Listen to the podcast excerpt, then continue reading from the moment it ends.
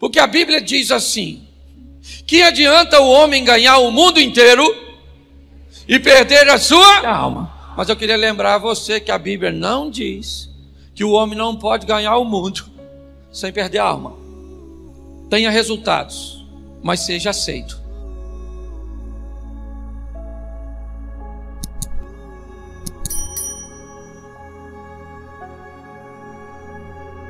Dizem que as pessoas podem se tornar um produto do meio, e isso é verdade, mas a decisão é delas. Você está entendendo? Não interessa o ambiente que você foi treinado. Você tem um Deus que pode fazer você superar todas as adversidades para chegar onde Ele quer que você esteja. Então não venha dizer que na sua casa seus pais eram separados porque abusaram de você, porque te bateram, porque não tinha dinheiro, porque você não estudou qualquer argumento para justificar sua derrota, deixa eu te dar uma notícia, continua sendo derrota. Então arruma um argumento para justificar sua vitória.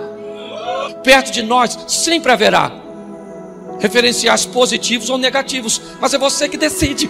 Se você quer seguir o positivo, você quer seguir o negativo.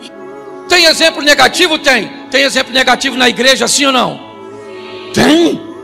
Mas na igreja tem exemplo positivo. No trabalho tem exemplo negativo? Tem exemplo positivo? Na faculdade tem exemplo positivo? Negativo? E você vai seguir qual? Isso. O que você quiser. Ande perto de alguém. Escolha para estar perto de tu. Boas referência. Não ande com cabeça de bagre. Olha aqui para mim. Pegue boas referências para você. Ande com quem vai te levar para frente. Ande com gente que vê o que você ainda não vê. Pois é, você tem que andar com gente que faça você ver coisas que você ainda não vê. Você, você tem que andar com gente que está. Você só anda com cabeça de baga, com Zé Ruela, com Zé Rosquinha.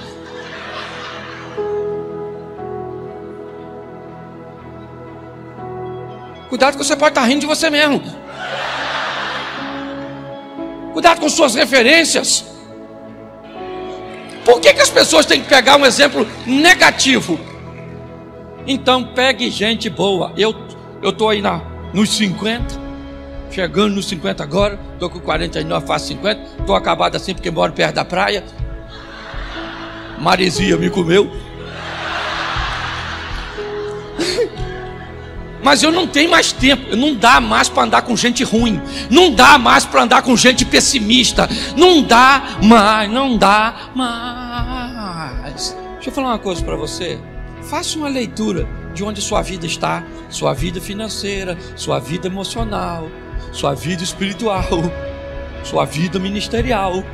Dá uma olhada e vê se onde você está é onde gostaria de estar. Se for, é só fazer manutenção aquele que está de pé. Só cuidar para não cair. Mas se você olhar e o lugar não for bom, você pode fazer duas coisas: se acomodar, ou se você quer ir para onde Deus quer te levar. Descubra o mais rápido onde você está e resolva se você quer ficar ali ou se você quer ir para onde Deus quer te levar. Sem maquiagem. Entende? Nós temos que aprender a fazer isso. É doloroso, é, mas onde eu estou? Onde está meu casamento?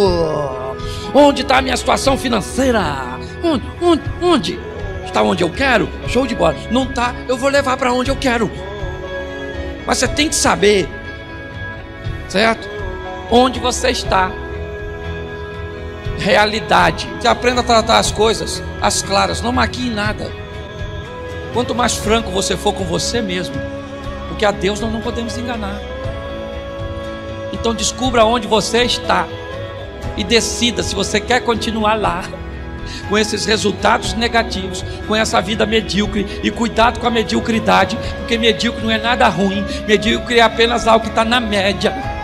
O medíocre é tão perigoso porque ele é bom e o bom impede você de viver o sensacional, o incrível, o extraordinário.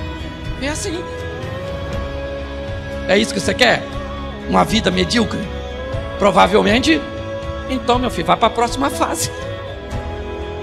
por mais que você não veja saída, por mais que pareça que está tudo perdido, é porque a sua mente está dominada por algum problema, mas há solução para você, há uma saída que está muito mais perto de você do que você pode imaginar.